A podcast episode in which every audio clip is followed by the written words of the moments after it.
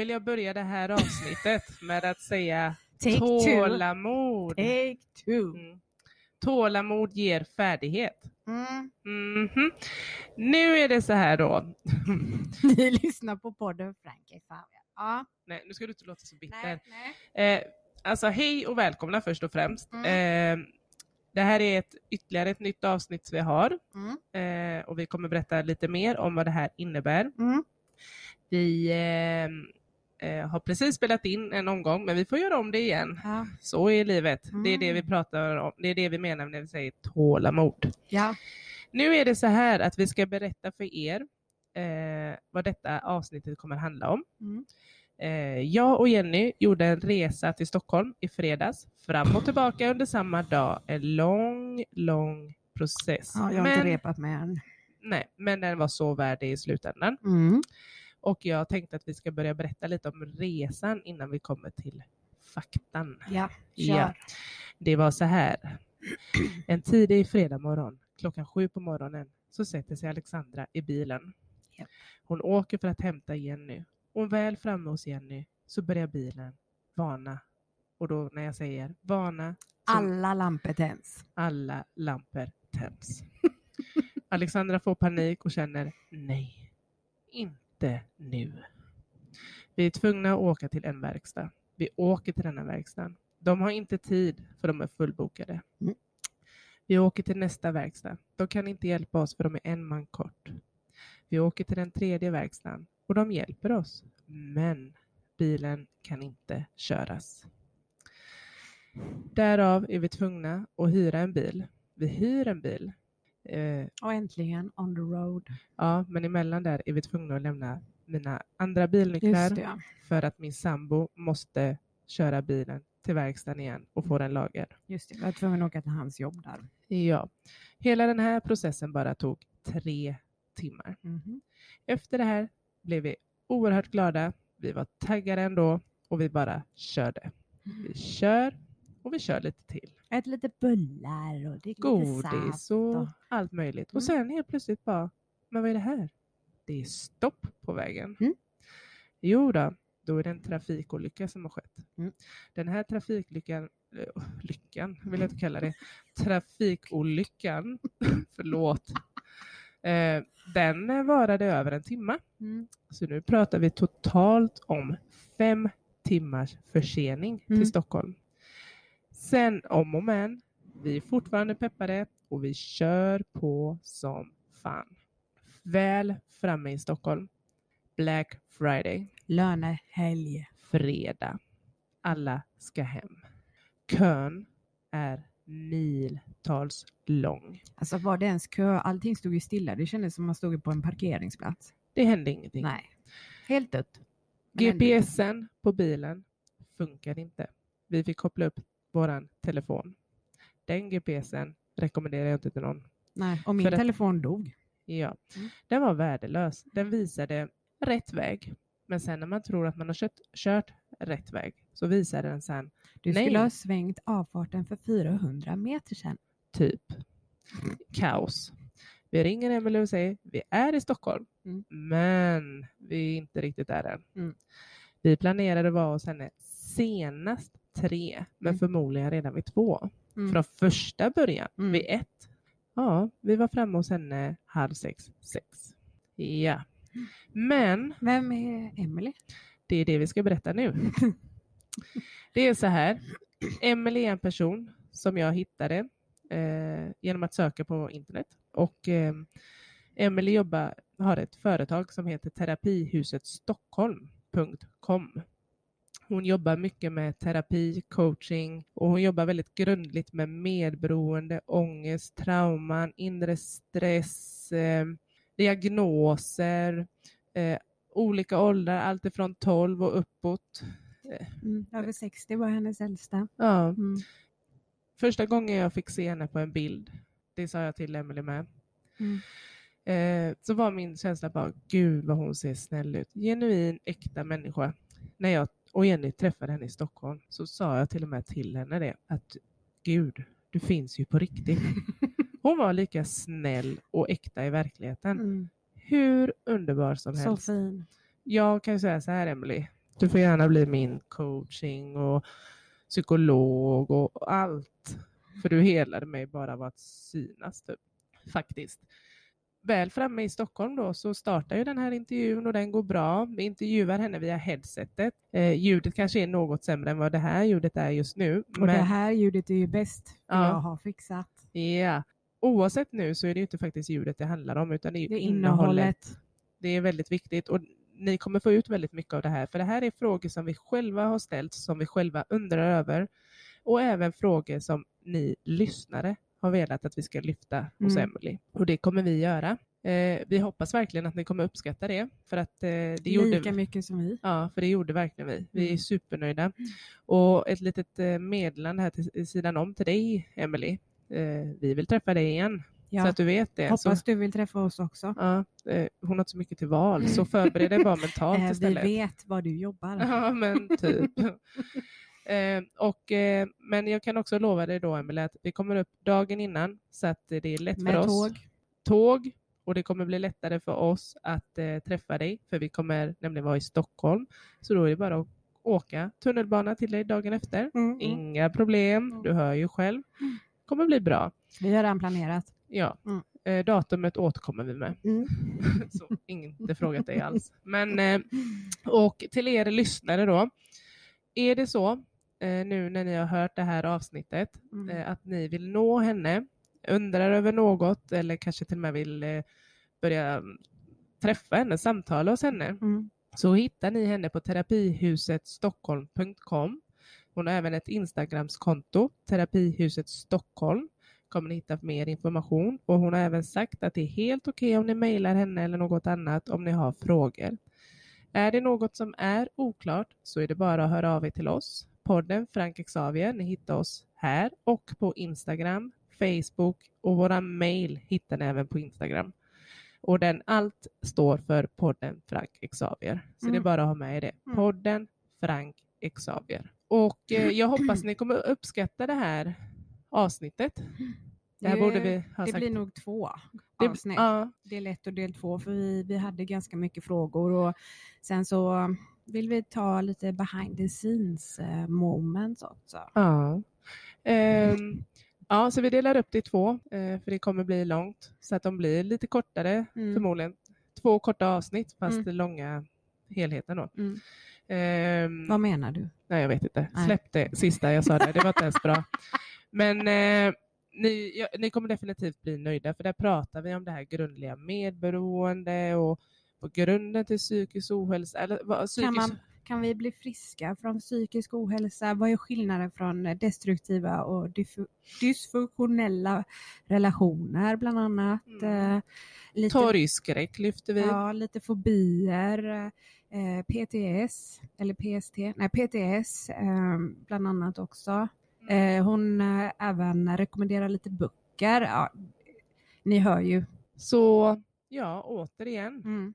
Hoppas ni tycker om det här. Ja. Varsågoda, Mm. njut av avsnittet och ha en jättefin fortsatt trevlig dag. Fortsatt, vi ska ta för givet att de har haft det bra. Nej, okej, förlåt. Ha en fortsatt trevlig dag. Ha en trevlig, ha, Ja, man kan ha säga en bra fortsatt då. fortsatt dag. Nej, man kan inte säga. Vad Nej. fan ska man säga? Nej. Ha det gött! Nej, nej, men vi säger så här. Har ni haft en sämre start Mm. på dagen så önskar vi en fortsatt trevlig dag. Nej, Det är klart man kan önska dem det. men fortsatt. Det betyder att man redan har haft en bra dag. Okej, Har du haft en pissig dag så får då fortsätt. okej, vi gör om det. Okej, till er som har haft en dålig start på dagen. Så hoppas vi att den blir bättre med hjälp av oss. Ja, eller att den bara helt enkelt blir bättre under dagen. Att ni mår bättre under dagen. Att dagen blir bättre. Vi, ja, våran tanke... Imorgon är en annan dag. helheten av det vi försöker säga. Förlåt oss, men det är bara att vi, vi, vi önskar er väl. Så hoppas att ni mår bra inom kort i så fall. Och till er som mår bra, ha en fortsatt trevlig dag. Puss och kram! Hej.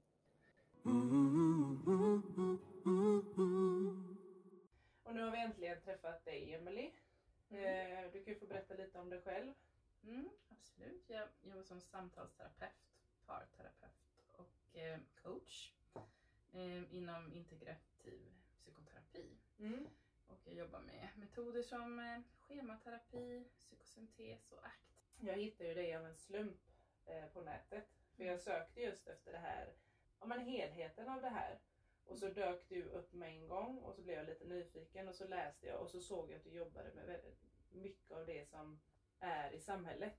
Alltså och det som många kanske inte känner till att de har problem eller förstår eller pratade jag med Jenny och så sa jag det att eh, det hade varit häftigt om vi hade kunnat få träffa dig Mm. eh, och göra en intervju och få fram lite tips och råd eller vad det innebär. Jag kan börja med att fråga dig, eh, hur ser du på psykisk ohälsa?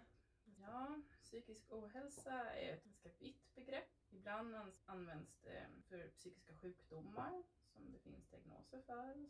Exempelvis panikångest, depression och personlighetsstörningar. Men eh, det är även stress, oro och sömnbesvär som ingår i det. För mig är psykisk ohälsa en existentiell kris där det dagliga livet känns utmanande och ohanterbart. Då vi får tankar om döden, meningslöshet, ensamhet och människans fria val. Eh, när du undrar vad meningen med livet är. När du tappar ditt eget själv och inte riktigt vet vem du är och vad du har för behov eller vart du ska. Och jag kan ju lite känna igen mig själv i det. Alltså, eh, Det var en tid innan jag träffade min sambo som jag pratat om innan i andra avsnitt som inte jag förstod min mening med livet och mycket annat som jag har lärt mig och vuxit i och blivit starkare i. Jag har ju förstått mer med tiden nu när jag själv är så öppen att det är jättemånga där ute som inte riktigt, eller som går och samma skor och kläder, samma, samma problem och inte riktigt vet vem de är, hur de, eller de pratar inte om hur Mm. de mår. De vet inte ens vad medberoende innebär eller ett vuxet barn. eller- De har Mm. ingen förståelse till det. Och det är därför vi också vill träffa dig då, för att vi vill lyfta fram dig och göra det lite tydligare.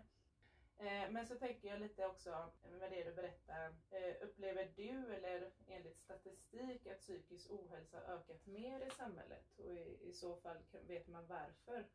Ja, tyvärr så har ju psykisk ohälsa bland unga vet jag ökat. Eh, mycket också stress och ångest. Allt fler har även äter psykofarmaka av olika slag idag. Jag tänker att problematiken för de unga som jag möter i mitt dagliga arbete så upplever många en hög skolprestation. Eh, det har ofta en stor press hemifrån att vara duktiga och prestera. Många av de unga värdesätter sig själva efter hur de presterar vilket blir mycket villkorad kärlek till sig själva. Eh, vissa beskriver att de känner sig misslyckade om de inte lyckas göra helt perfekt, vilket är ju omöjligt. Och många upplever också att det är svårt att prata med sina föräldrar om sina känslor och bli mötta i sin sorg. Att många gånger få höra att eh, äsch, strunta i vad de säger eller ryck upp dig eller tänk inte på det, gå bara vidare. En förälder behöver ju också eh, kanske inte vifta bort känslorna utan möta Mm. barn, de ungas känslor. Eh, genom att eh, ja, bekräfta och säga att jag förstår att du är ledsen. Det var jättedumt det som den här sa till dig. Eh, ja, vill du ha en krama? Eller ja, så krama barnet och visa att jag förstår din sorg och det är okej att du är ledsen, jag förstår det. Jag tänker också att vissa har ett växelvis boende, ganska vanligt idag. Att Mm. föräldrarna delar på sig det upplever det svårt också att knyta an till föräldrarna. De arbetar mycket kanske, båda två, eh, och inte känns fullt närvarande. Vissa kanske flyr in mycket i, vissa unga också som flyr in mycket i spelande för att slippa vara i verkligheten och möta alla de krav som är. Att bli hemmasittande, och det kan ju bero på olika faktorer också att vi hamnar där. Sen så finns det också en väldigt stor press att passa in och vara populär, se likadana ut, ha fina kläder, mycket kompisar. Vissa unga upplever också att det är svårt att ehm, eh, ibland passa in om man känner sig lite annorlunda. Vi föds ju som original men många dör som kopior. Jag tycker vi ska få vara våra egna original fullt Mm. ut. Precis som vi är. Jag tänker att det är fint att vara olika så man vet vem som är vem. Jag tycker det är så fint att du säger det här för att det har vi pratat lite om. Jag skrev även ett inlägg nu nyligen. Bland annat det där om att försöka vara en perfekt mamma. Och en perfekt mamma eh, för mig var att vara som alla andra och göra som alla andra gjorde. Men sen så insåg jag det att jag är bra som jag är. Och började liksom se vad jag gör och hur jag gör det och vad jag ger och vad jag får tillbaka. Och insåg att jag behöver inte göra allt det där andra extra för att det ska se bra ut utåt. Så jag landade väldigt mycket i det när jag kom till insikt med det. Men eh, jag har ju många runt omkring mig som är ute efter att det ska se väldigt bra ut utåt. Mm. Just det här perfekta livet då. Och sen lite det som du pratade om eh, angående hur man ska bemöta sina barn. Alltså om de är ledsna och hur man bemöter den känslan. Det är också någonting jag övar på jättemycket Mm. eh, och är väldigt noga med. På grund av det att jag själv inte har varit i den situationen när jag var barn. Att någon bemötte min känsla. Nej. Och det har ju också väckt lite rädslor. Mm. Eh, för hur vet man om man gör rätt eller fel? Ehm, Så att det är ju någonting, den, det är ju, den här resan som jag och Jenny gör tillsammans, det gör ju vi för att samtidigt växa. Mm. Och, och vi delar med den resan med andra då. Så om man tänker på det här med det här lilla barnet då. Egentligen så, eh, om man tänker på anknytningsteorin i grunden, Mm. så har vi egentligen eh, bara två stora behov. Sen finns det ju massa behov såklart, men två Mm. som man kan tänka på som förälder, Mm. som man även behöver som vuxen. Mm. Och det är att anknyta till någon, Mm.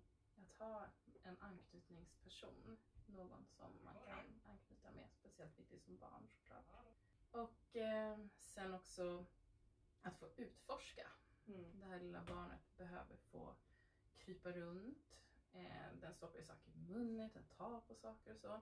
Att inte dra tillbaka, nej nej, inte där, inte där Mm. och sen styra barnet till höger och vänster och så. Utan det är lite samma som eh, för vuxna. Mm. Att vi behöver knyta an till någon Mm. och vi behöver fortsätta utforska Mm. och upptäcka.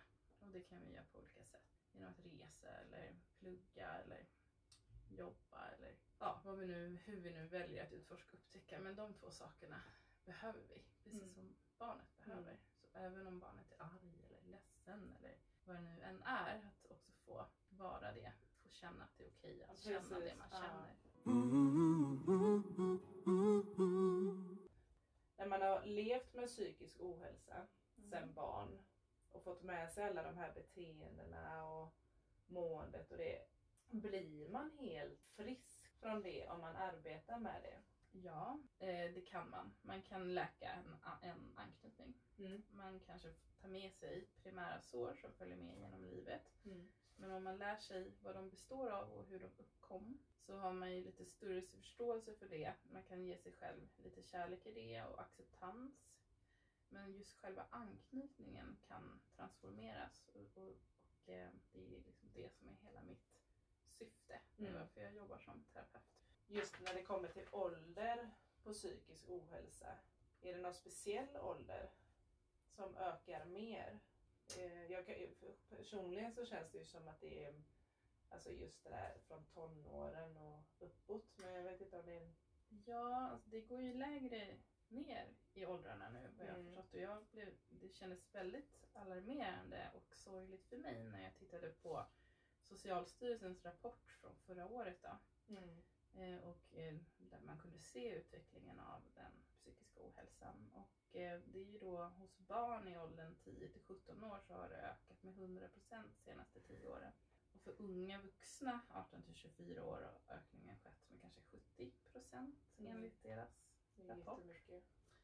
Ja, även kvinnor mellan 30 och 39 har ökat på grund av ångest, stress och låg självkänsla då, som grund. Åldern där, eh, varför det ökar, beror det på samhället som vi lever i idag? Jag tänker på sociala medier. Det var ju lite det som jag pratade om där tidigare med hög skolprestation Ja, och mm. eh, många som har växelvis boende, många som upplever att det är svårt att prata med föräldrar. De är väldigt upptagna, Mm. de arbetar Mm. väldigt mycket, båda föräldrarna. Det är ju också det här med den här duktighetsfällan lite, som du är inne på, att allting ska vara perfekt. Mm. Att man, eh, många har ju lite det här eh, presterar syndromet som det kallas. Mm. Och det är ju omöjligt att vara perfekt. Ja. Men att man tänker att man ska göra allt perfekt. Och det kan ju också innebära att man åtar sig svårare uppgifter, exempelvis på arbete, eller ja, nu om vi tänker på de unga i skolan eller aktiviteter, att man tar på sig för mycket. Mm. Höga sen- krav Ja, sig man har själv. högre krav Ja. på sig själv då Mm. för man vill vara perfekt. Mm. Och så märker man att oj, det gick inte. Nej. Och så får man ytterligare en påminnelse om att Hur värdelös man är. hur värdelös man är. Jag känner igen mig jättebra i den. Precis. Så det är, Ja, fast det är kanske omöjligt. Viss, sen Mm. har vi lite olika kompetens också. Vissa är kanske är bra på vissa saker och man behöver inte vara bra på allt. Nej. Utan det viktigaste är att man hittar det som man tycker är roligt och det som man eh, tycker om att Mm. göra. För då, då, ja, har du ju inte heller så mycket stress av det. Mm. Så jag tänker att eh, många också tror att man behöver anpassa sig i precis alla situationer väldigt Mm. mycket. Utan det är lite så här att all, eller liksom allting bara händer mig och jag måste ta mig an allt det som kommer i min väg. Mm. Mm. Men jag tänker att vi kan ju ta över och bli vår egen dirigent och Mm. styra. Mm. Lära oss att sätta gränser och så att nej, det här passar inte mig.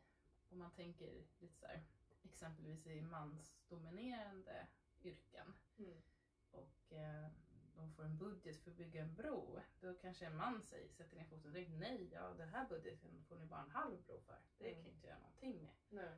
Medan kanske i ett lite mer kvinnoanpassat yrke. Där det är sådär att nu behöver vi ta in tio barn till här på förskolan. Mm. Och bara, ah, okej, ja, vi ser till att lösa det på något vis. Mm. Så det Ja är men just det, se till att lösa det på något kvinnligt Ja. fenomen att Mm. hela tiden försöka fixa och lösa Ja. och, hela tiden säga ja, och man ska vara sminkad, man ska vara fin och man ska Mm. vara duktig, man ska klara allt och sådär. Mm. Men att eh, säger man nej då får, hamnar man inte heller i, alltså till det man känner att man inte riktigt vill eller klarar Mm. av, då hamnar man inte heller i de här svåra situationerna man känner att man inte klarar av det. Nej precis. Utan att kunna läsa av, vad är mina behov? Vad, Mm. vad är mina känslor här? Mm. Vad är, känns okej? Vad känns inte okej? Mm. Det är så många eh, omständigheter alltså man, man är ganska påverkad utav. Mm. Vad, vad tänker mina föräldrar att jag kanske Mm. borde göra? Vad, vad tycker kanske min eh, partner eller min, eh, vad skulle den ha tyckt? Utan man är så påverkad utav de Inte val man man gör. tycker. Nej, utan jag tycker att det är ens eget liv och det är Mm. någonting som man behöver styra över Mm. Mm. själv. Eh, sen tänker jag, vad, vad upplever du är ett vanligt problem? Som du har sett i ditt arbete? Mm. Ja, ett, ett vanligt problem som jag möter i mitt dagliga arbete är ja, låg självkänsla, Mm. ångest och stress som är såklart mycket vanligt. Mm. Relationsproblem och eh, relationellt medberoende och överpresterande. Det är det som, Du upplever det vanligast? ja. Mm. Och just det där medberoende, Mm. är det, alltså bara om du kan svara, svara lite spontant där. Mm. Jag tycker inte att så många förstår vad medberoende innebär. Nej. Och att de gör, alltså just det där allt de gör för en partner eller för sina vänner eller familj. Och så förstår de inte att det är sjukdom. Ja, eh, många vet ju inte om att de är medberoende. Nej. Och många också tror att medberoende är eh, just kanske endast till en alkoholist eller en missbrukare. Mm. Men eh, det kan ju vara till en extremt kränkande förälder Mm. eller ett väldigt dysfunktionellt sätt att kommunicera och bråka hemma. Mm. Som eh, kan också skapa medberoende. Man kan Mm. säga att eh, det går lite i familjekonstellationer. Man kan se att exempelvis min pappa var väldigt auktoritär och kränkande och väldigt psykiskt. Verbalt kränkande eller förminskande mot mig. Mm. Ja, det var ju hans pappa också. Mm. Och hans pappa eller mamma också. Så det går lite som i arv. Ja. Och det är som att eh, det säger att nu ska vi ta med oss det här vidare. Mm. Det har ju funkat hittills. Så Nu Mm. driver vi på det här i alla generationer. Mm. Då handlar det ju om att bryta arvet där. Mm. Det är det jag vill göra. Precis, för att vi attraheras ju utav det vi känner igen. Mm. Så ofta när vi väljer en partner så väljer vi någon som är lik vår mamma eller vår pappa eller en sammankomst av dem. Eh, och sen så då känns ju det helt fantastiskt för då får vi ju den här kärleken från dem som vi aldrig fick. Mm. Men så sitter ju den här personen med samma problematik kanske. Och så växer det fram med den tiden. Mm. Precis, och så Mm. känner man det här såret på nytt. Och Mm. så, så hur gör vi nu? Ja. Är du uppvuxen i en familj där du har fått väldigt lite plats Mm. och det finns andra personer eller någon annan person som har tagit väldigt mycket plats.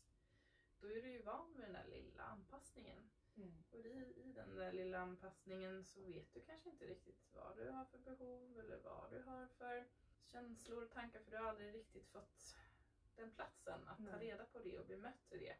Eh, och då tror vi att vi som behöver fortsätta anpassa oss runt till alla och, och vad vill du och vad behöver du, du så här Mm. hela tiden och att Mm. en själv är inte så viktig. Nej, det är jättesorgligt. Precis och Mm. eh, vi behöver ju lära oss att sätta gränser. Vi behöver lära oss att eh, känna in våra egna behov. Mm. Så till er som lyssnar då, ni är väldigt viktiga. Börja ta hand om er själva. Ja, precis. Så det, att- det, är, det, är ju det, det är ju det som är lite, man kan ju gå in så djupt i de här, allt det här vi pratar om. Mm. Just med både psykisk ohälsa, medberoende, stressen, ångesten, depressionen. Varför tror du att så många har så svårt att prata om sitt mående och sina problem? Ja, det är lite det där som jag var inne på innan att vi får väldigt liten plats. Att vi inte är vana vid att prata om känslor och att vi inte är vana vid att bli bekräftade. Och, då, och det här också lite den här duktiga flickan som jag varit inne på förut. Så att inte visa känslor för att exempelvis om du har en, ett anknytningsmönster som exempelvis är undvikande ambivalent eller eh, något av de undvikande mönstren eller desorienterade exempelvis. Så är du ju inte van. Du kan komma till din förälder med sorg eller ilska eller vad det nu kan vara som du har som känsla. Och då kanske den föräldern möter dig med ilska tillbaka. Mm. Du kommer med sorg och säger så här, nej jag vill inte det här och då kanske föräldern möter dig med att men gå härifrån, gå in på ditt rum, sluta skrik eller vad det Mm. kan vara om vi inte blir mötta där. Mm. Då lär vi oss att där har jag ingenting att hämta. Mm. Där är det stängt. Mm. Och då lär jag mig att fokusera på mig själv och fokusera kanske på mina leksaker eller vad det nu är om man är äldre. Så flyga in i spel eller göra någonting annat eller fokusera på mina kompisar. Mm. För vi vet att vi kan bygga kärleksfulla relationer till andra men vi vet kanske inte riktigt hur man gör Mm. om man aldrig har blivit mött Nej, och bekräftad. Ja. Men det finns ju en längtan där hos alla. Mm. Det är svårt att prata då om Mm. känslor om vi aldrig har gjort det. Nej, precis. Och alla nekar. Ja, och sen också om man till och med blir mött med ilska tillbaka när man Mm. försöker visa en känsla. Mm. Då tänker man att det är jag som är fel. Mm. Jag kan inte visa Nej. känslor och då kan jag inte prata om dem. Så då är det lättare kanske att vara tyst och spela, leva lite i den här bluffen som man tänker att man, eh, ja, Ja, kan jag relatera till jättemycket. jag ska inte, jag ska vara glad och jag ska vara trevlig, jag ska inte visa mig jobbig, jag ska vara tillmötesgående, vara alla till lags. Mm. Vara. Ja, den rollen har jag gått in i Mm. väldigt många gånger. Jag ska hela tiden bli bättre och bättre och bättre. Eh, Ja, och bevisa jättemycket för alla andra. Mm. Och vara rolig och snäll och Mm. alltid hjälpsam. Ja. Så att det är... Precis. Ja, Man brukar säga det att i medberoendet Ja. bor tystnaden. hur vanligt är det att man söker hjälp? Ja, jag tror jag läste en SIFO-undersökning som gjordes, det här var ju fem år sedan, 2011. Mm. Där visade det sig att mer än var fjärde svensk, eh, ungefär 26 procent, har gått, eh, går i terapi. Mm. Men eh, jag tror att det är mycket vanligare idag. Och jag Mm. tror också att det är vanligare att folk har pratat om det idag. Börjar växa mer. Att det börjar växa mer. Mm. Det har blivit nästan, lite som i USA, då är det sådär att alla har en cancel. Mm. Eller en cancer. Mm. säger. Och ehm, här nu i, i Stockholm har jag märkt att man pratar mer öppet om det. Att vart, vart sitter din terapeut? Det är Mm. öppet. Ja, men Det är ju jättekul ja. när jag hör det. Jag står på Mm. tunnelbanan någon gång och så tänker ja härligt. För det kan jag inte uppleva i Göteborg. Nej, jag upplever nog inte att jag... Jag tycker det är tvärtom där. Mm. Jag vet inte om jag umgås med fel folk eller jobbar på fel områden. Eh, men jag upplever att det är lite tabu fortfarande. Mm, att, okej. eh, Mm. Jag försöker ändå liksom lyfta så här, ja, nu har jag börjat prata med, med han eller hon eller det Ja. eller gå dit eller vad jag nu än gör. Men det är fortfarande lite så här, ja okej. Och så är det inget mer med det. Man frågar inte så mycket Nej. mer om det. Nej. Nej.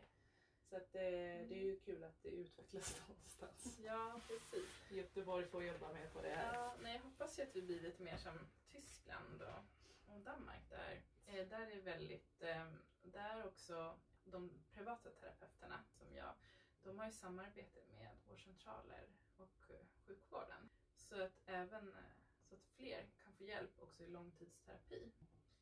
För eh, här idag får, kan ju bara ta emot de som kan betala för det. Och det Mm. känns ju jättefel Mm, mm. för mig att inte kunna ta emot alla som har stort behov. Jag har två stycken åt gången som jag brukar kalla för mina som ideella eh, klienter Mm. som betalar jättelite. Bara för att om det finns ett behov av långtidsterapi då. Mm. Men eh, som sagt, Tycker jag är fint att du försöker möta det så gott du kan. jag kan göra det lilla Mm. jag kan Mm. som egen företagare. Ja, men jag tycker det är jättefint. Mm. Och det tror jag är bra att andra får höra här nu också, att det Ja. finns möjligheter. Liksom. Jag hoppas vi kommer dit, att vi får stöd. Att personer också via sjukvården kan få stöd till att gå till en privatterapeut. Ja, för det är just det där att hitta sin egen också. Alltså, det är ju inte alla man känner förstår Mm. en. Alltså, psykologer tänker olika, jobbar olika, eller Mm. vad, vad det är nu man vänder sig till då. kan jobba psykodynamiskt Ja, eller precis. kognitivt. Det finns ju många Ja. sätt. Och då kanske det inte ens eh, klickar. Alltså kemin, man upplever kanske själv, det kan jag i alla fall känna. Nu har jag hittat mina, Mm. men vissa har jag bara känt, ja, ja, det, var bara, det blev nästan bara jobbigt. Mm. Eh, så, så jag vet inte om alla upplever så, men eh, jag kan tänka mig att det inte är så ovanligt heller. Så hur bryter vi ett mönster lättast? Ja.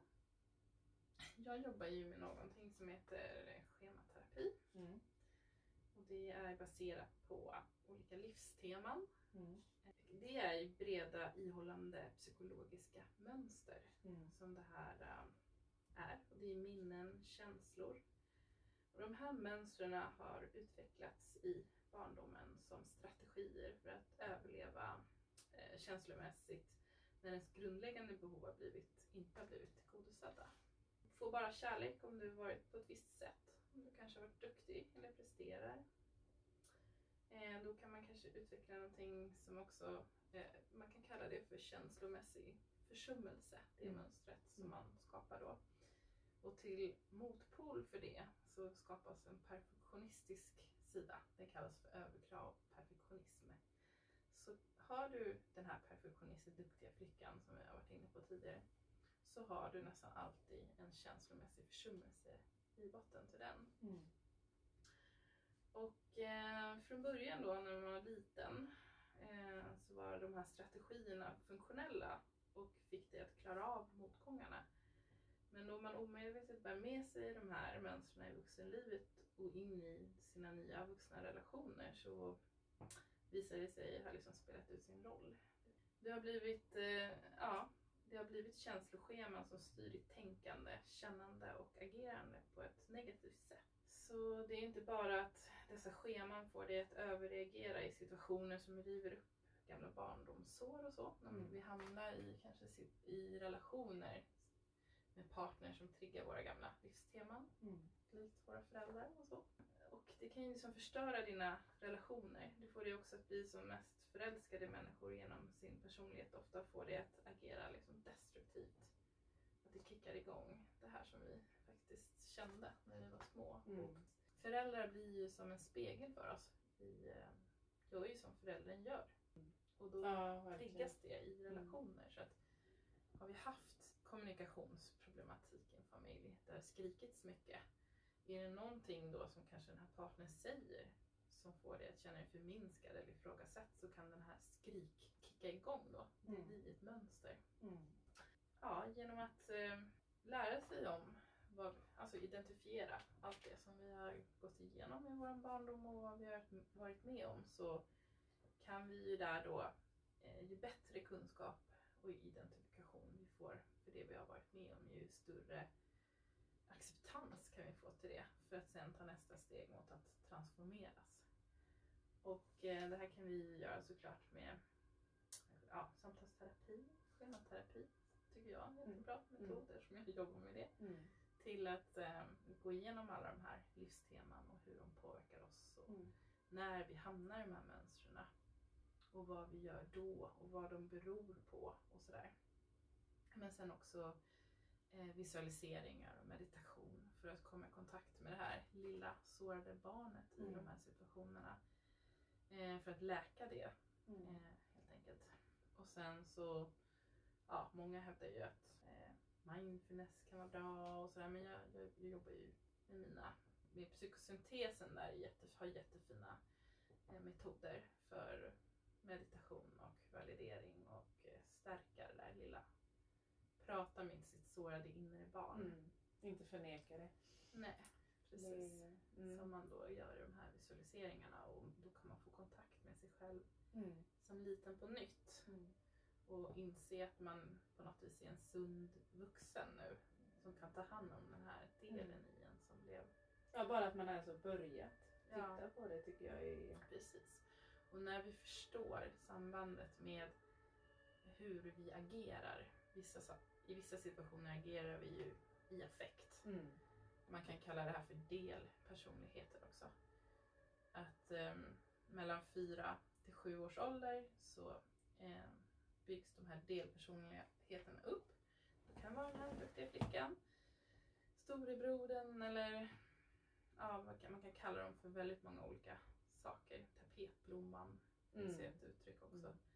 Ehm, eh, att när vi då härleder Mm. när de här delpersonligheterna kommer igång så kan vi också bryta mönstren Mm. när vi vet hur och när. Mm. Man börjar dem. känna igen lite. Precis, Ja. den här delen i mig Mm. triggas nu Mm. för att. Mm. Det är lite fint tycker jag när man Mm. kan börja se det.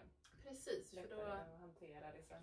ja, man kan tänka sig lite grann en, som en tornado som Mm. bara snurrar runt. Mm. Och i mitten av den här tornadon så är det helt stilla. Mm. När du vispar runt där så vet du inte vad du har för tankar, behov, känslor. Du agerar i dina delpersonligheter direkt. Genom att lära känna dem och veta när de kommer och hur man hanterar dem, Mm. men även att se på dem med mer kärlek, så kan vi ta klivet in i den här Mm. tornadon igen. Och då kan vi stå där i stillhet och se kaoset runt omkring men vi kan ändå på något vis se, stå stadigt. Mm. Och det är helt fantastiskt när man börjar märka Mm. den Oh, skillnaden. Ja. För eh, jag har också kommit från en väldigt gränslös och eh, dysfunktionell eh, uppväxt. Mm. Där jag också direkt gick in i mina delpersonligheter och agerade ut efter dem Mm. på många olika sätt. Men sen då när man lär sig den här tekniken att kunna se och förstå Mm. och agera så är det ju så fantastiskt att kunna ja, se vad som händer och bibehålla så stadigt där. Det kan storma. Eh, jag behöver inte gå in i en depression om jag exempelvis förlorar mitt jobb Nej. eller en relation eller en vän eller vad det nu kan vara. Såklart jag känner sorg, såklart jag känner eh, medmänsklighet, empati för vad som händer men jag har mig själv Mm. På ett helt annat sätt. Mm. Och det är så fantastiskt skönt att känna den styrkan. Kontroll lite på sig själv. Ja, Eh, precis. Man kan eh, se det mer utifrån och in. Det är som att man liksom kliver ut och så ser man på sig själv lite Mm. utifrån och in. Att ja, okej. Mm. Eh, Att man kan också lära sig att säga okej, just nu är det kaos, okej. Mm. Jag Ja men precis, acceptera känslan. tankar. Utan, Ja. Inte förneka det utan bara ja, låta det vara där inte också. fastna i den här Ja. tankevärlden Mm. utan mer agera och Mm. försöka, okej, Mm. nu är det kaos, så vad är mitt nästa steg? Mm. Vad kan jag påverka? Mm. Vad kan jag inte påverka? Vad, vad gör jag nu? Ta en sak i taget. Skynda långsamt, det brukar jag säga men Ja. det kanske man inte ska säga heller för då blir det kanske en stressgrej. Men jag tänker just det där att man får ha tålamod också. Alltså det tar ju tid och det måste man också vara vaken för, tänker jag. Tips eller råd på hur man kan hjälpa någon som inte vill mer, som har tappat hoppet eller lust. Personen behöver ju hjälp att komma i kontakt med sitt eget själv. Mm. Det där som vi varit inne på. Stilla den här tankevärlden och leva i verkligheten som är här och nu. Mm. det är så lätt att fly och många medberoende tänker lite också att det ska vara som på film.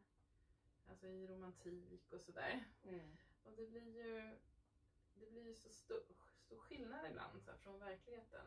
Eh, och då blir det kanske lite svårt. Men jag tänker att eh, vi behöver sluta fly och eh, sluta bedöva oss med olika saker. För många medberoende också vill ju göra allt för att stänga av jobbiga tankar. Det är jobbigt att känna, det är jobbigt att tänka. Och då kanske man bedövar det genom att äta, dricka, ta tabletter eller medicin eller vad det kan vara. Mm. Men eh, Är shopping en utav dem? shopping, Mm. absolut. Mm, Det kan jag tänka mig. Träning, arbete, Ja. sex. Sex, ja. Eh, Det finns ju många olika flyktstrategier eller flyktvägar som Mm. man kan gå för att slippa känna, slippa tänka. Och vad händer när vi inte, när vi sopar under mattan, då försvinner ju ingenting. Utan hur vi än gör så kommer det tillbaka till oss. Mm. Det kanske sätter sig, eller det brukar ofta sätta sig på nacken. Man får en väldigt stel nacke. Mm. Eller huvudet, magen, ont i magen, IBS, eh, migrän. Eh, ja, sådana här vanliga som stresssymptom. Mm. Mm. Och sen ja, bedöva, vi gör ju allt för att känna, slippa tänka. Mm. Men vad händer då om vi sitter med sorgen ett tag? Om vi sitter med den, då börjar vi känna till slut att den lättar ju. Mm. Och när den lättar så försvinner den ju, slipper vi ha allt det där i. Mm. Ja för då har ju bemött, eller tagit emot det. Eller hur ska man säga? Jag tänker liksom eh, när man lättar sitt hjärta för någon annan. Mm. Eller när någon annan får lätta sitt hjärta för någon. Alltså då, Mm. Mm, allting blir så mycket lättare då när man har fått Mm. dela med sig av den känslan. Och samma sak tänker jag att man får göra lite med sig själv. Mm. Alltså att man får inte vara rädd för att vara ledsen. Nej. Eller att det är okej att vara arg, tänker jag. Ja. Och, Det eller är vad, svårt och det, att dricka ja. bort en sorg. Ja, oh ja, för den kommer ju komma ikapp så fort du blir Mm. nykter. Och det är ju det som oftast gör att man dricker igen. Eller vad den Precis. handlar om. Ja men exakt. Ja. Så det blir ju ett mönster av det då kan det bli. Och det är, jag tänker också att det är alltid jobbigt i början att känna den här känslan. Mm. Men den blir ju, kan jag tänka mig, eller kan jag tycka själv också, att den blir ju lättare ju mer du möter den. Ja. Eh, om jag går på egna erfarenheter i alla fall. Absolut. Så är det ju. Ja. Eh, ja men då tänkte jag också fråga om du har några tips om vad man kan göra själv när man exempelvis har drabbat av någon form av panikångest eller inre stress, rädsla, oro. Mm. Eh, ja, jag tänker att man kan försöka komma ihåg att panikångest är faktiskt inte farligt. Utan att eh, hitta sin andning igen är väldigt eh, bra. Eh, många tycker, eller vissa har sagt att det fungerar bra att andas i en påse. Eh, det är någonting man kanske kan testa. Meditation. Att sitta en stund med sig själv. Eh, och att eh, lyssna på lugnande musik kanske. Eh, vatten brukar vara väldigt lugnande. Mm. Att kanske bada om det går eller duscha eller någonting för att komma till lite ro inombords. Eh, och sen så finns det någonting i anknytningen som säger att man ska behandla sig som en liten bebis ibland om man känner ångest eller lite så. Helst kanske utav någon annan. Men eh, det kan vara det här snuttandet. Ehm, att suga på en minpastill eller en Läkerol eller någonting kan ha en lugnande effekt. Det här som vi knyter an till. Det kan ju vara så att har vi haft en förälder som inte har lyft upp oss när vi har skrikit. Vi har varit hungriga kanske på natten och legat och skrikit och skrikit och ingen kommer och tar upp mig. Då känner jag mig övergiven och då får jag också ett större sugbehov. Så då kan det vara någonting. Babyolja. Mhm. Ja. Smörja in sig med babyolja, så att ta ett bad.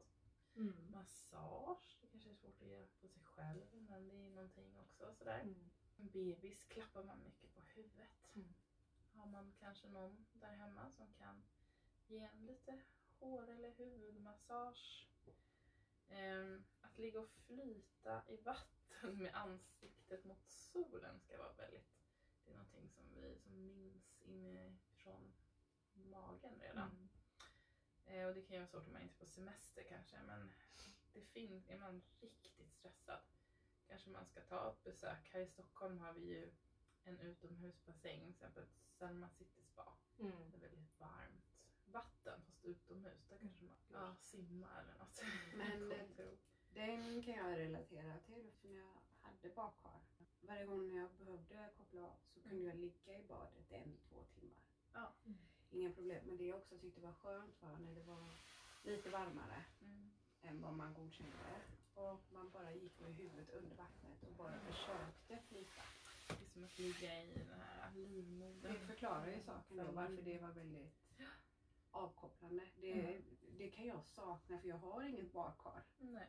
så nu. Mm. Men det, det kan jag sakna väldigt mycket. Att bara få ligga och höra sitt hjärtslag också under vattnet. Och Mm. bara, Mm. Och sen det här gungandet. När vi Mm. var små så blev vi vaggade i vagn eller så.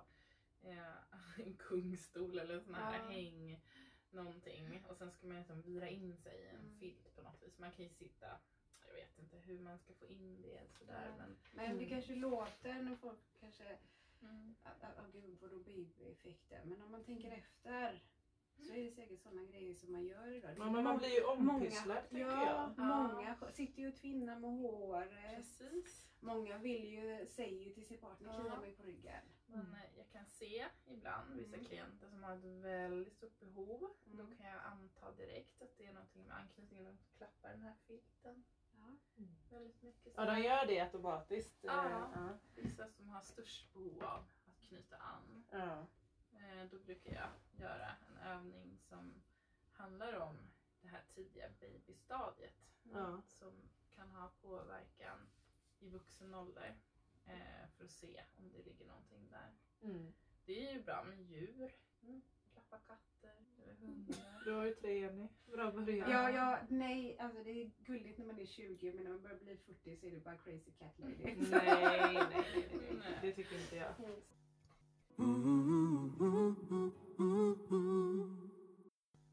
Som sagt, ni lyssnar på podden Frank Xavier. Ni hittar oss på sociala medier, både Facebook och Instagram. Där heter vi podden Frank Xavier.